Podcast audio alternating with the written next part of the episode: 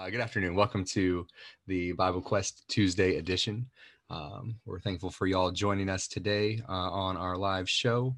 Um, and today uh, you can follow along with us. We're going to be uh, discussing in Jeremiah. So you can be opening up your Bibles and following along in Jeremiah. We'll be there looking at a few texts there uh, in just a few minutes.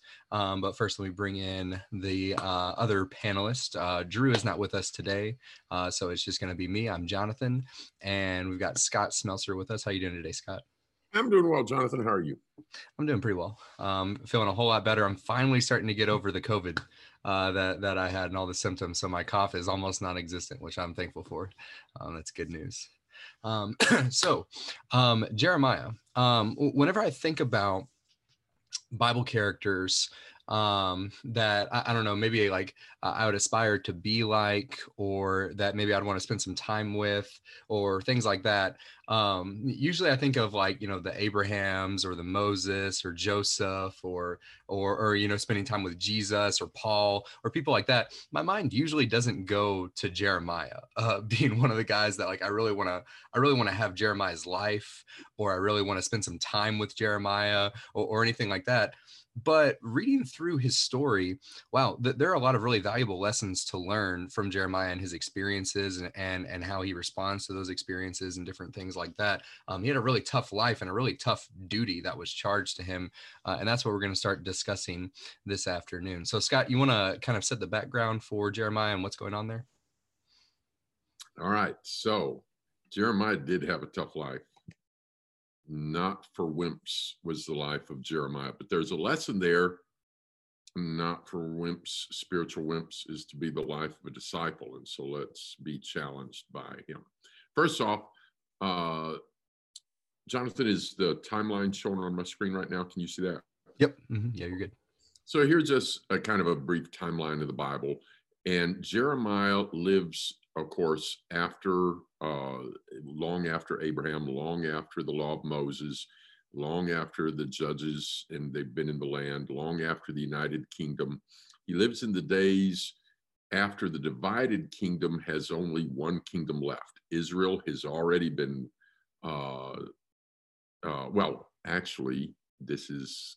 Uh, um, let me, uh, yeah, Israel has fallen back in 722, and he's uh, down here in Judah, and he is trying to warn the people of Judah that the same thing is going to happen to them that happened to Israel. Uh, and he's warning them that they're going to be taken away into Babylon, and it's going to be really bad. But he promises that after 70 years, there will be a return. So it's in this time period here that we are concerned. Here's just some historical artifacts from the time. Here's a Babylonian record of when they come and uh, destroy uh, Jerusalem and take Jehoiachin away prisoner. He's taken there. Here's the ration tablet uh, from Babylon of Jehoiachin, uh, the king of Judah, after he'd been taken captive. They're taken to Babylon. Um, back at the covenant of Sinai, remember there were blessings and cursings. If you live like you're supposed to and follow me and obey, here's blessings. But if you don't, here's cursings. And that included their enemies taking them away, being taken to a place where they don't know the language, and the, the various things uh, of destruction. Um, here's some of the last kings. I'm not going to go over that in detail right now, except to say Josiah was the last good king. And uh, he and uh, Jeremiah overlap. Josiah was a good king and they found the law and he called for reforms, but the people didn't very well reform on the inside. And after he dies, his son is a wicked king. Uh, ne- uh, Pharaoh Necho deposes him. I've got that misspelled and puts in Jehoiakim. They're, they're kind of in between Egypt and, and other powers at this time. They make some mistakes in alliances. Um, then Jehoiakim is there. Then Jehoiachin, son of Jehoiakim, he's the one that gets taken away in the ration tablets. The, then they put in Zedekiah. He's the uncle of Jehoiachin, and he's going to rebel against Babylon. Uh, and then Babylon doesn't put up with that. They destroy Jerusalem. They put out his eyes after he watches his sons be killed. So the last thing he ever sees is his sons being executed. Then his mm. eyes are put out. Key events, and then we'll turn it back over to Jonathan. 627 is when Jeremiah is called. So this is about 100 years after the fall of Israel that he's called. 621 was when the book of law was discovered, Josiah's reforms. 612, Nineveh, the capital of Assyria, falls to Babylon. So Babylon is now big dog on the block. Um, then this is when Pharaoh Necho uh, depo- uh, deposes uh, the one brother, puts the others in. Uh, and then we have 605, Egypt routed by Babylon at Carchemish. Um, some of the Jews were putting their trust in Egypt. Then he subdues Judah. And then there's the alliance with Egypt that brings reprisals on Judah. Jerusalem besieged, Jehoiachin deported, Zedekiah put on the throne. Then he breaks with Babylon, sides with Egypt, besieged for 18 months in 588. And then Jerusalem is destroyed and the captives and the plunder. All right. So during this time, Jeremiah's message to the people is you have sinned, you are wicked, you have been violating God's law, and you're going to be punished, and you might as well take it. Mm-hmm. Uh, so when you were ever a little kid and you you're both in trouble and you're trying to tell your brother, let's we got this coming, let's take our spanking, and he decides he's either going to lie or run or claim he didn't. It's not going to do any good. He's not going to avoid punishment. Jeremiah is in the role of saying, We've got this coming. And people don't like hearing that. Yeah. He didn't sound very patriotic. Yeah.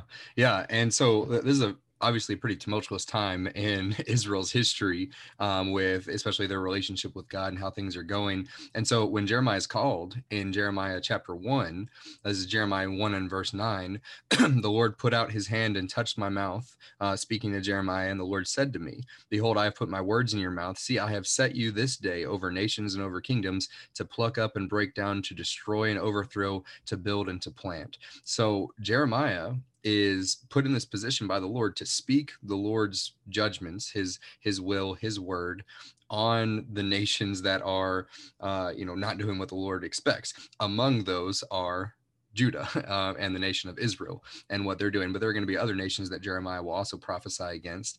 Um, and when Jeremiah is doing that, down later on in Jeremiah chapter 1 in verse 17, the Lord tells him, You dress yourself for work. Arise and say to them, Everything that I command you, do not be dismayed by them, lest I dismay you before them. And I, behold, I make you this day a fortified city, an iron pillar, and a bronze wall against the whole land, against the kings of Judah, its officials, its priests, and the people of the land. They will fight against you, but they shall not prevail against you, for I am with you, declares the Lord, to deliver you. So there you see just kind of a general summary of what Jeremiah's task is going to be.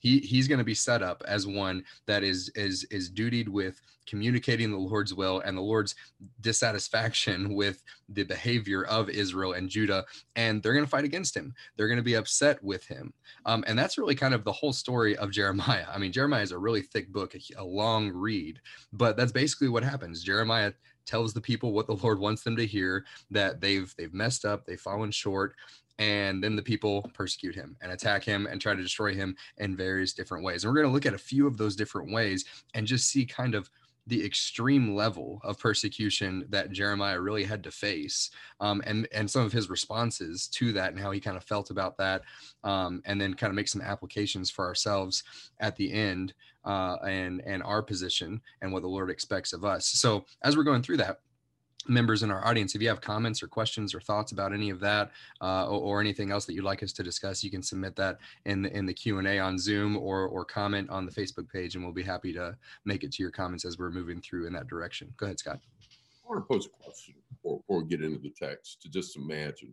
Imagine that you are a prophet of god today and god told you the united states is going to be judged for all your wickedness and crimes and sins, you're going to be judged. And let's just pick China, North Korea, Iran, Russia. One of these, you're, you're going to be taken captive by them. They're going to go to war with you, they're going to defeat you, and they're going to haul you away as captives. How popular a message would that be among Americans? Yeah, they wouldn't like that at all. Yeah, yeah. And so there were other false prophets saying, Peace, peace.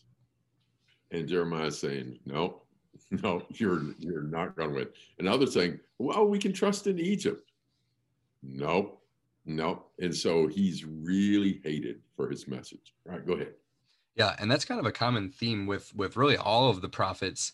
Um, whenever they had something really hard to say, that that message of discipline and you need to repent and you're not doing things right, that's not oftentimes received well. I, can think of one example actually in the prophets of when that's actually received well in Haggai's day, whenever Haggai goes to the people and he tells them that they need to repent and start putting God first. And Haggai chapter two, it looks like for at least for a time, they listen to Haggai, which is atypical of Israel um, in in that situation, um, but encouraging at least that for at least one portion of their history, they do listen and and and receive correction in a good way.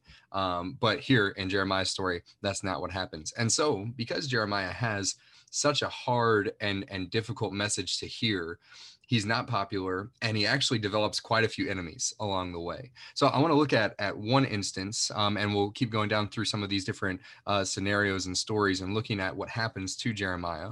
Uh, in jeremiah chapter 11 um, I'll just read in um, uh, really the, the whole chapter uh, kind of needs to be read for the whole context, but I'm just going to read one specific thing and kind of explain um, what's going on. In verse 21 of Jeremiah 11, the Lord uh, is speaking to Jeremiah again. He says, Therefore, thus says the Lord concerning the men of Anathoth who seek your life and say, Do not prophesy in the name of the Lord, or you will die by our hand. Therefore, thus says the Lord of hosts Behold, I will punish them. The young men shall die by the sword, their sons and their daughters shall die by famine, and none of them shall be left, for I will bring disaster upon the men of Anathoth the year of their punishment. So, what had happened, Jeremiah had been prophesying and teaching for a while until finally a group of people, this specific group, the, the men of Anathoth, who are described here, have kind of taken a vow almost similar to what happened to Paul uh, in, in his ministry whenever he gets to Jerusalem and is arrested. They've taken a vow where they said, We're going to kill Jeremiah, we're going to silence him. We've told him, You need to stop speaking in the name of the Lord. And that's something that happens. Like I said, I mentioned Paul. You remember the 40 men that take an oath to kill Paul, um, and, and they're not going to eat or drink until he's dead. I imagine because the Lord protects Paul, either those men got really, really hungry or they broke their oath um, because Paul doesn't die by their hand uh, in that instance. But Jeremiah is facing that similar type of response here.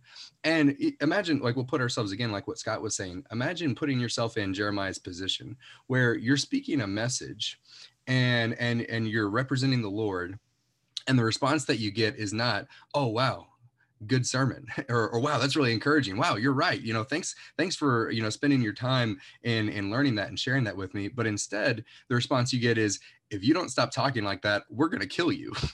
Like wow um what would that make your your average person do? Okay you know my bad sorry uh, i'm going to stop. But jeremiah doesn't do that. He keeps persevering through that uh, even through the death threats and, and people trying to silence him. Um, but it's not just verbal threats that Jeremiah gets. Um, that would be hard to deal with. That would be really difficult, I think, for any of us to kind of cope with if somebody was telling us, if you don't stop talking about God, we're going to kill you, and, and just verbally say that. But it goes a step further with Jeremiah. So in Jeremiah chapter 19, well, Scott, did you want to say something before we go there? This and what's significant about that was Anathoth. Where have we seen Anathoth earlier in the book of Jeremiah? Back in chapter one, the words of Jeremiah, uh, one of the priests who were in Anathoth. Mm. So that that's where he's at. And remember, Jesus says a prophet is not without honor except in his own country. Uh, he's there among the people that he's around, and he starts with this bad message, and they want to shut him up. Let me give a, a similar thing. We talked yesterday about this.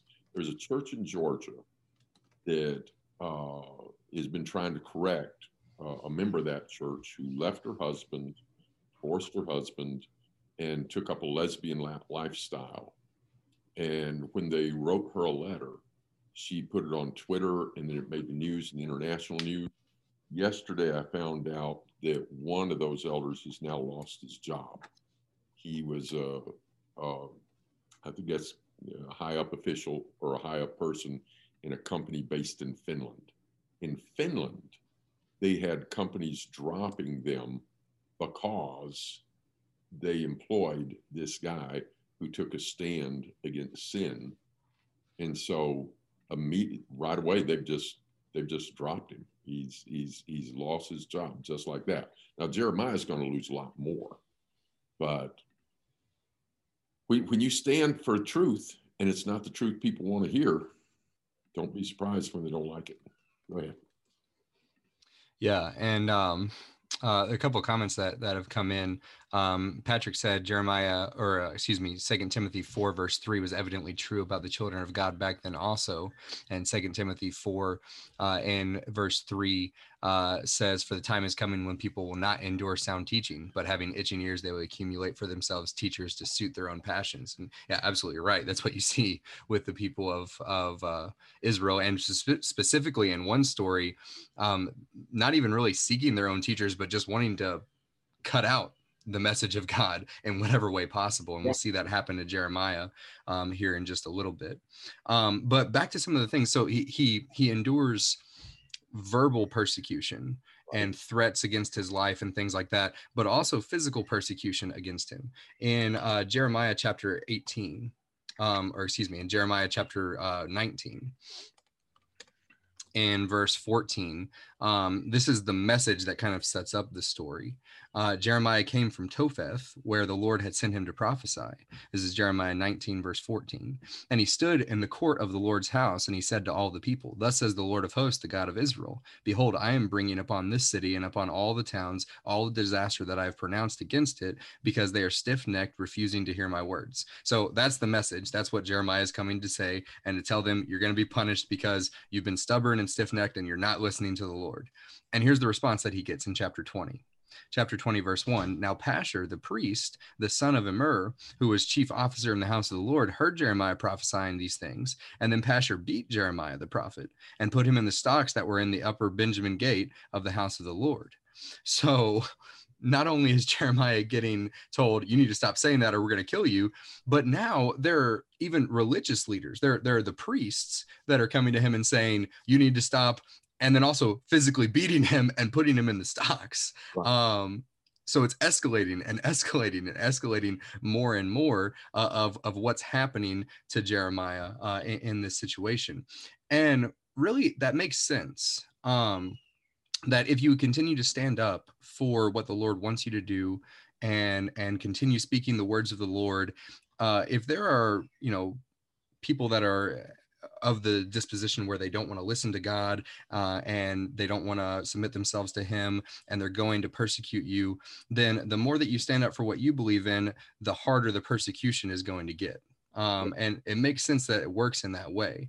Um, there's an example that I often bring up uh, sometimes that really impacted me. I can't remember who pointed it out to me, but in Revelation chapters two and three, Jesus is is sending out the letters to the seven churches, um, and most of the churches kind of receive, uh, uh, "You're doing this right, but you have this to work on, but persevere and overcome, and then you'll be blessed." Um, some of the churches are doing really, really well, and Jesus doesn't have anything wrong to say about them.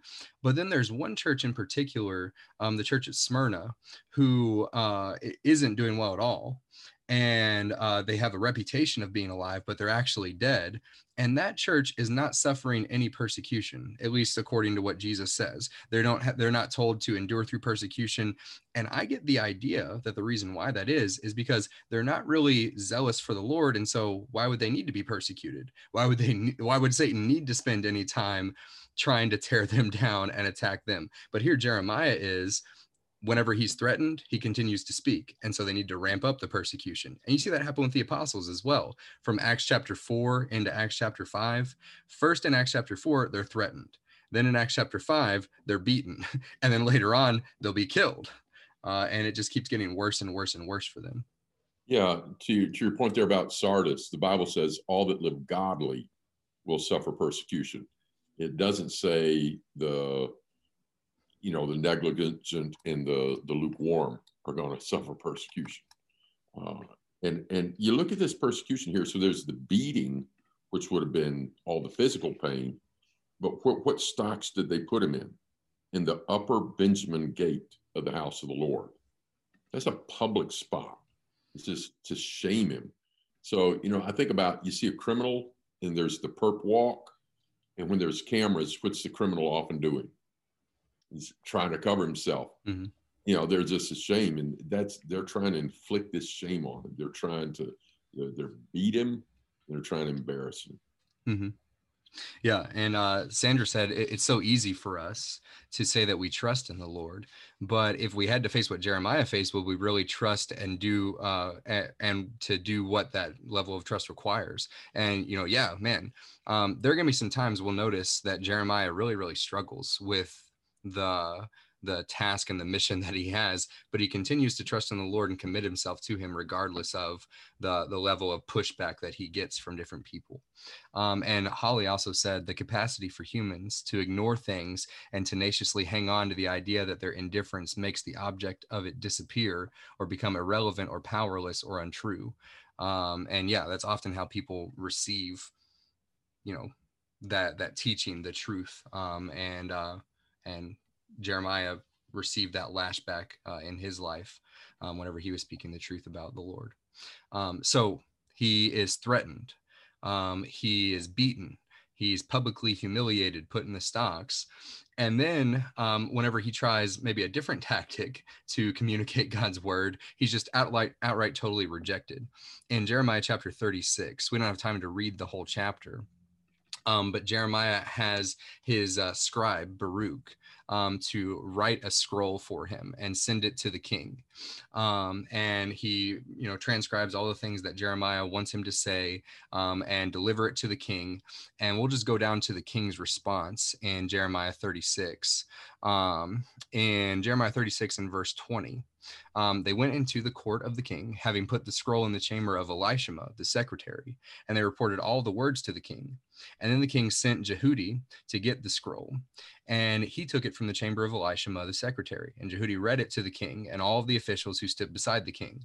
So seems pretty good so far. It's like, oh, they're actually reading the message. They actually are kind of curious as to, you know, what Jeremiah wants to say to them and what the Lord's message is to them. But then here's what happens in verse 22 it was the ninth month, and the king was sitting in the winter house, and there was a fire burning in the fire pot before him. And as Jehudi read three or four columns, the king would cut them off with a knife and throw them into the fire pit in the fire pot until the entire scroll was consumed in the fire and uh, that it was in the fire pot. And yet neither the king nor any of his servants who heard all of the words was afraid, nor did they tear their garments, even when uh, El- Elnathan and Delaiah and Gemariah urged the king not to burn the scroll, he would not listen to them. And the king commanded uh, Jerahmeel, the king's son, and Seraiah, the son of Azriel, and Shelemiah, the son of uh, Abdeel, to seize Baruch, the secretary of Jeremiah, the prophet, but the Lord hid them. So now the response that Jeremiah is getting first, he's threatened uh, with murder, then he's beaten, then he's humiliated, and now trying to send, you know, this letter, this scroll to appeal to the king and the officials. Um, they get it, and then they just cut it up, tear it up, and throw it in the fire, and they don't even want to listen to it at all. Um, and that's a response that people often have sometimes, which is really sad and really almost childish in a way. Um, you remember in Acts chapter 7, whenever Stephen is preaching his sermon, and he basically says the same thing the same message that jeremiah has. God has been patient with you. He's he's you know sent all the prophets to you and you didn't listen to them and you continue to not listen to them. You're a stiff-necked people uncircumcised of heart and you need to repent. And you remember what was the response that the people have in in act 7 they they st- they stop their ears and they scream and they run and they kill Stephen. And it, it's kind of like that that childish response of like la la la la la la la I can't hear you I don't want to hear you kind of thing. That's the type of people that Jeremiah is talking to and trying to deal with. And then they also go and seek to arrest him and throw him in prison or, or whatever again but the Lord hides him in this instance and he doesn't have to go through that physical aspect again. Interestingly enough, you would think if that's the kind of people that Jeremiah is talking to, and he's just sent a letter to the king, and that's how it was received, what would you expect the Lord would require of Jeremiah to do after that? It's not exactly what I would expect he does require Jeremiah to do after that. He tells Jeremiah in uh, verse 27 Now, after the king had burned the scroll with the words that Baruch wrote at Jeremiah's dictation, uh, the word of the Lord came to Jeremiah Take another scroll and write on it the former words that were on the first scroll, which Jehoiakim the king of Judah burned. And concerning Jehoiakim king of Judah, you shall say, Thus says the Lord, You have burned this scroll, saying, Why have you written in it that the king of Babylon will certainly come and destroy this land and will cut off from it man and beast? Therefore, thus says the Lord concerning Jehoiakim king of Judah, He shall have none to sit on the throne of David, and his dead body shall be cast out as a heat by day and frost by night, and I will punish him with his offspring and his servants and their iniquity, and I will bring upon them and upon the inhabitants of Jerusalem and upon the people of Judah and all the disaster that I've pronounced against them, but they would not hear. So Jeremiah sends his first letter. It's received, it's read, it's cut up, and it's burned. And then the Lord says, Go write it again. and then add an epilogue to it that's more specific and pointed to Jehoiakim and what's going to specifically happen to Jehoiakim because he wouldn't listen to that. And that's the position that I think Christians find themselves in sometimes as well. You go and you speak the truth, and people don't want to hear it. Well, what are you supposed to do?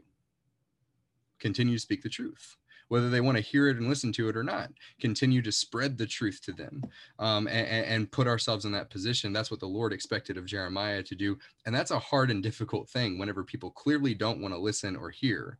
Um, it, it's easy to maybe just kind of tone it down or, or, or back off or not want to stick to our guns but that's not what the Lord instructs Jeremiah to do. He tells him, keep on doing the same thing that you've been doing. Go ahead. One distinction here, mm-hmm. that is Jeremiah is a prophet called to deliver this message to sure. yeah, right. people. And this message was to be to the king. Uh, when we're dealing with the world, Jesus tells us in Matthew 7, sure. you know, don't cast your uh, pearls before swine. Mm-hmm. But when the swine is the king of Israel, you know, you're told to make the message. Um, it's real challenging. Now, I want to throw out a question for later if we have time to get to it after you mm-hmm. go through this material. I'd like the audience to be thinking about what are some ways in which we can cut up the word of God and throw it into a fire? Because this is pretty brazen. You know, he's he's not pretending to honor the word of the prophet here. He just cuts it out throws it in the fire. Uh, and some people are that brazen today, but we can do all sorts of other tactics of ways when we don't want to listen to the word. I'd like the audience to be thinking about that. And if we have time at the end, we can discuss that. So, mm-hmm. yeah, sure. Yeah, and then one more thing, and there there are more things that Jeremiah goes through, but one more thing that I'll that I'll mention, um, one more persecution he goes through is in chapter 38, uh, Jeremiah 38 in verse one. Um, uh, well, I'll start in verse two. Um, Thus says the Lord. Uh, this is Jeremiah talking and saying to all the people, Thus says the Lord, He who stays in this city shall die by the sword, by famine, by pestilence, but he who goes out to the Chaldeans shall live, and he shall have his life as a prize of war and live. Thus says the Lord, This city shall surely be given into the hand of the army of the king of Babylon and be taken. Then the official said to the king, Let this man be put to death, for he is uh, weakening the hands of the soldiers who are left in the city and the hands of all the people by speaking such words to them. For this man is not seeking the welfare of the people, but their harm. And King Zedekiah said, Behold, he is in your hands, for the king can do nothing against you. So they took Jeremiah and cast him into the cistern of Malchiah, the king's son, which is in the outer court of the guard letting Jeremiah down by ropes. And there was no water in the cistern, but only mud, and Jeremiah sank in the mud. So they kind of put him in isolation. um, now he, he's saying that same thing that like what Scott was saying, um, where you know God is coming to punish you, and you just need to get ready to take it. And it's not a popular message for people to hear and they want to do something about it. So they just throw him in a cistern, leave him down there, and he's actually rescued um, by someone later on in that chapter. But he's left there in the cistern um, with with no water and sinking in the mud, just in isolation by himself. We'll just cut him off and get him away from all of the people, so they don't have to listen to him anymore. That's the response that Jeremiah gets largely, and and his his commission to go and speak to the people of Israel it's rejection and threats and and you know plots of murder and throwing in prison and beatings and all that type of stuff.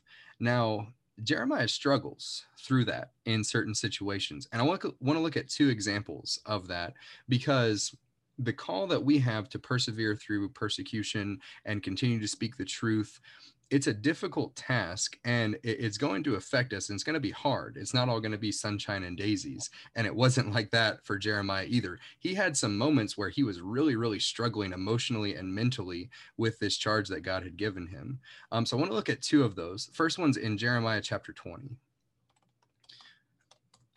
in Jeremiah 20, in verse 7, Jeremiah says, O Lord, you have deceived me, and I was deceived. You are stronger than I, and you have prevailed. I have become a laughing stock all the day. Everyone mocks me. For whenever I speak out, I cry out, I shout violence and destruction, for the word of the Lord has come before me, a reproach and a derision all day long. If I say, I will not mention him or speak of him any more in his name, there is in my heart, as it were, a burning fire shut up in my bones, and I am weary of holding it in, and I cannot. For I hear many whisperings, terror on every side. Denounce him. Let us denounce him. Say, uh, all my close friends, watching for my fall. Perhaps he will be deceived. Then we can overcome him and take our revenge on him.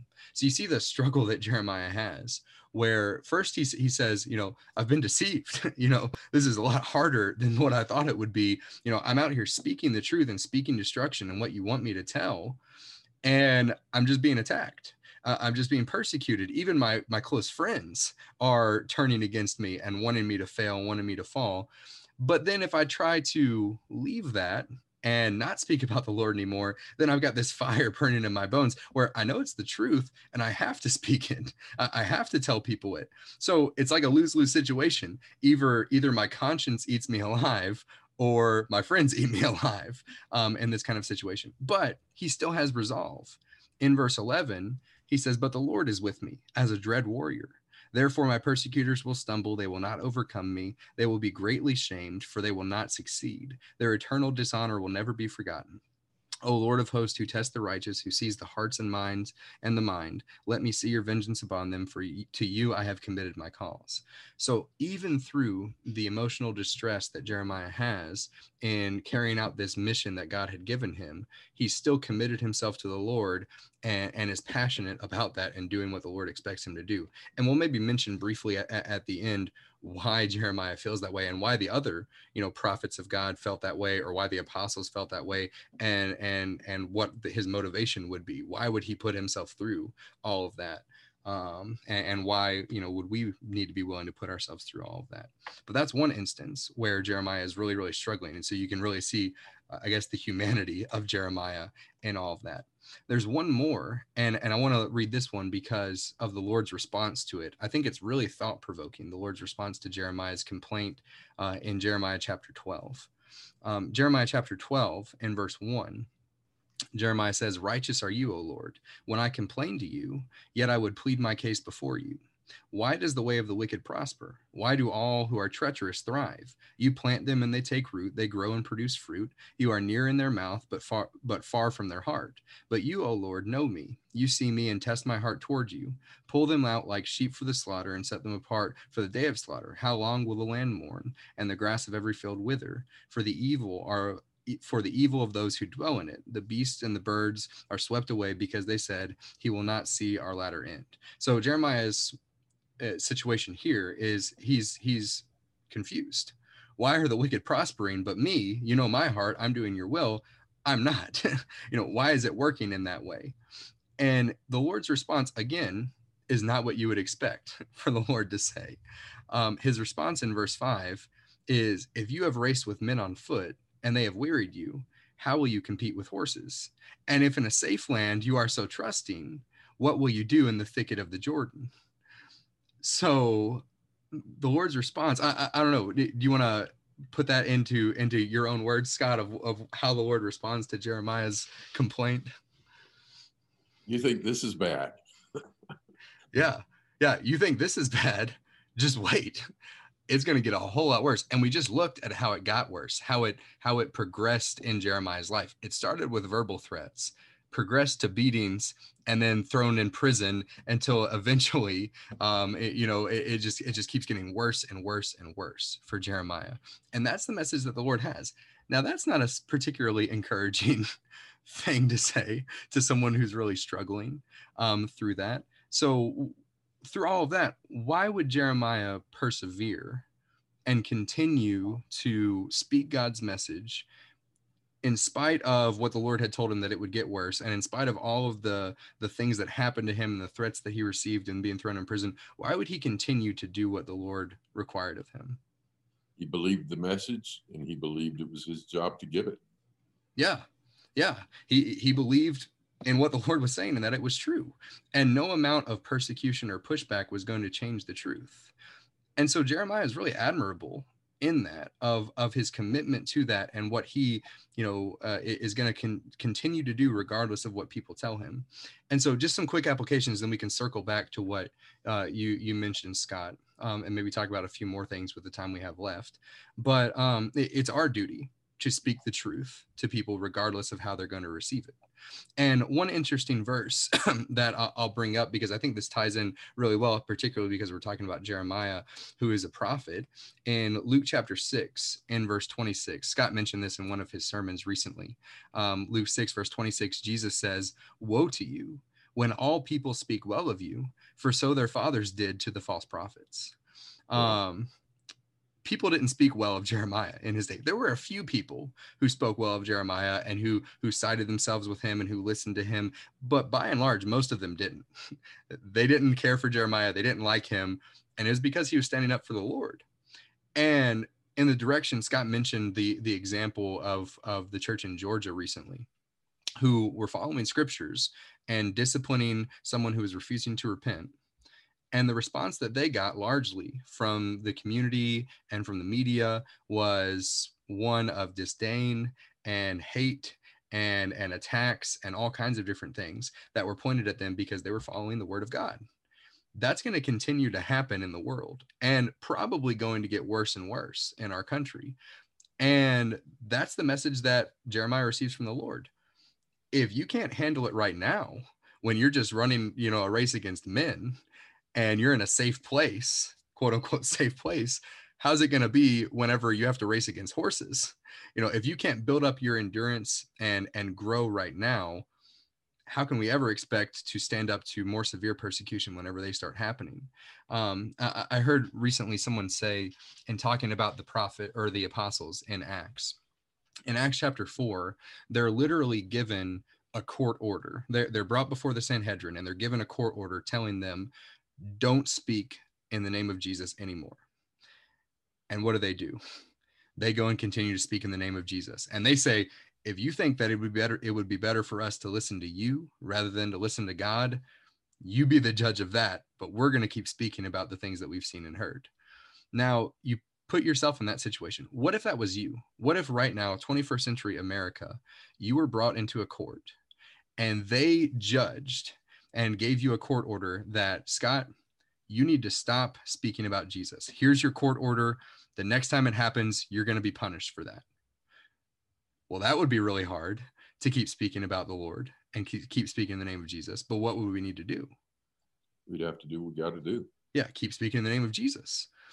Now we'll think about it in a different spin. How would you respond and, and, and how, how would you persevere? What if there wasn't a court order? What if you didn't have a court order to speak about Jesus? What would you do? Because right now, Scott or me or, or anyone else, there's no court order in America that you can't talk about Jesus. Nobody is is is telling you, you know, as of the law, you can't talk about Jesus. So right now, if we can't get out and speak about Jesus and stand up to the minor verbal persecutions, right, right. how's it going to be whenever there actually are more severe persecutions? That start coming in. Um, and so the apostles, great example of that. Jeremiah, a great example of, per- of, persevering through all of that. And that ties all back into what we spoke about last week on Bible Quest and the last beatitude, where Jesus says in Matthew 5, verse 10, Blessed are those who are persecuted for righteousness' sake, for theirs is the kingdom of heaven. If we keep enduring and going through all that persecution, and regardless of what people think about us in the world, we're going to make an impression on people and the Lord is going to bless us and we're going to receive eternal life. And that was the thing that the apostles held on to. That's what the thing that, that Jeremiah held on to is this is the Lord's word. This is the truth. And so whether people are going to accept that or not, I'm going to hold on to it because I know of the reward that the Lord will give me. Um, got a comment. Patrick says, what does it say about gospel preachers the brethren speak well of today? Uh, well, it depends. What are they saying? uh, Paul spoke well of Epaphras. Epaphras was a minister of the gospel. Paul, spoke well of Timothy and Titus, but there were probably people speaking well of Diotrephes. There were mm-hmm. probably mm-hmm. people speaking well of the Judaizers and such. And there were, probably, you remember those jealous uh, people trying to cause Paul trouble in Philippians 1? There were probably, in the boasters in Second Corinthians, probably mm-hmm. people that, you know, bought into that and spoke well of them. So it's it's not who man approves, but who God approves. In fact, what does yep. Paul say in First Corinthians 4? He said, uh, if I'm judged of you, that's a very small matter. I don't even judge myself. It's God that judges me. Mm-hmm. That's who we need to uh, pay attention to. Yep. Yeah. So go ahead, Jonathan. Then I want to throw out that question if we got time. Yeah, and there was a response to that question, so you can go ahead and say that again, and then I'll I'll read the response to it. All right. Um, so, well, I, I was going to get to the question I mentioned earlier, so you go ahead and then I'll I'll get to the question I threw out earlier. Yeah, that's what I was saying. Dan Dan uh, responded to that. So you asked the the question, um, you know, in what ways can we throw out God's word and and cut it up and throw it into the fire and burn it? Because usually people aren't brazen enough to physically, literally do that but there are other ways that we can do that. And so Dan said, anytime that we read scripture looking for an excuse, we burn the scroll. We often find what we're looking for. And if we come to the scripture with an agenda, for example, to justify an action or a thought, we often find a verse or verses that allow that behavior, uh, even if we have to twist the meaning to do so. We need to read God's word to see what it says, not if it says what we want it to. Amen. Uh, you know, in Second Peter talks about the people that will twist the scriptures, and it says there's two types: the unlearned and the unstable. If you don't study your scripture, you're going to end up easily twisting it. But maybe you've studied it, but it doesn't say what you want it to say. So then the question is: Do we twist the text to try to fit us, or do we change us to fit the text? That's a crucial difference. Really good point, Dan. And I'll just mention a few real quickly here. So, um, one is I've seen people do this with their study Bibles. You know, they, they've got a study Bible and we're talking, discussing, and they've said something. And so I'll call them to ask to read a scripture. And they'll turn and they'll read that scripture. Maybe they've never read it before or paid attention to it. They read it, and maybe their eyes get big. And then they jump down here to the bottom where their study Bible says, that doesn't really mean that. you know, I said, well, it says it doesn't mean that. Um, and it reminds me of the birds that take away the seed. Mm-hmm. Uh, we can do it by uh, finding an excuse, finding, you know, looking for every Greek word and finding one or two of them that somewhere is used in a totally different sense and try to apply that here. You know, like like horn. You know, uh, a trumpet is a horn, and the thing on the end of a rhinoceros is horn you know, and if you tell me if I'm out in in Africa and there was a rhinoceros coming up behind me and he's about to gore me, and you said, "Watch out for that rhinoceros's horn." If I decide I don't want to imagine that I'm really in danger, so I'm going to think about the word horn and imagine that you're warning me about a rhinoceros, you know, playing a, a, a tuba. You know, that's, that's not going to help me. Um, uh, we could go ahead, Jonathan. Yeah, there's one from Sandra saying, uh, you hear a sermon, you say yes, yes when you hear the preacher taught, uh, or what was has been taught, but really it's gone one ear, in one ear and out the other. Yep. Um, that's another way that we can kind of cut up and, and burn up the word. And that reminds me of what happened to Ezekiel, one of the other prophets. In Ezekiel 33, in verse 30, the Lord says to him, As for you, son of man, your people who talk together about you by the walls and at the doors of the houses and say to one another, each to his brother, Come and hear the word of the Lord that comes from him and they come to you as a people come and they sit before you as my people and they hear what you say but they will not do it for with lustful talk in their mouths they act and their heart is set on their gain and behold you are to them as one who sings lustful songs and with a beautiful voice and plays well on an instrument for they hear what you say but they will not do it. And yeah that's another way of just you know you listen but it doesn't penetrate. You don't allow it to penetrate. That's the whole purpose of listening to god's word. Um, and for, for prophets back then or for preachers today you're going to be more well received and more popular if you say what people want you to say. Mm-hmm. And that's, and so in, in Second Timothy, talks about people having 15 years, finding somebody to say what they want said. Mhm. Um, there, there's a- all sorts of ways we can do mental gymnastics to try to explain it away. But how does the Sermon on the Mount end? Jesus says, If you'll hear my words and Do them. you are like a, Wise man who built his house on the rock. but if you hear my words and Don't do them. you are like a, Foolish man built his house on the sand. And the flood, i.e., the Babylonians came, and great was the flood thereof. Yep. All right. Um, well, thanks for your discussion with that, Scott, and thank you to our audience for your participation uh, in that with your comments and, and questions and thoughts. Um, and uh, wow, um, you think about Jeremiah, he had a he had a hard life, he had a tough calling, um, but he persevered and he continued to do what the Lord expected him to do. Um, and similarly for us, uh, it- it's a it's a big cost to follow Jesus. Jesus says to count the cost, and there are going to be a lot of things that you need to be willing to sacrifice and give up in order to follow Jesus.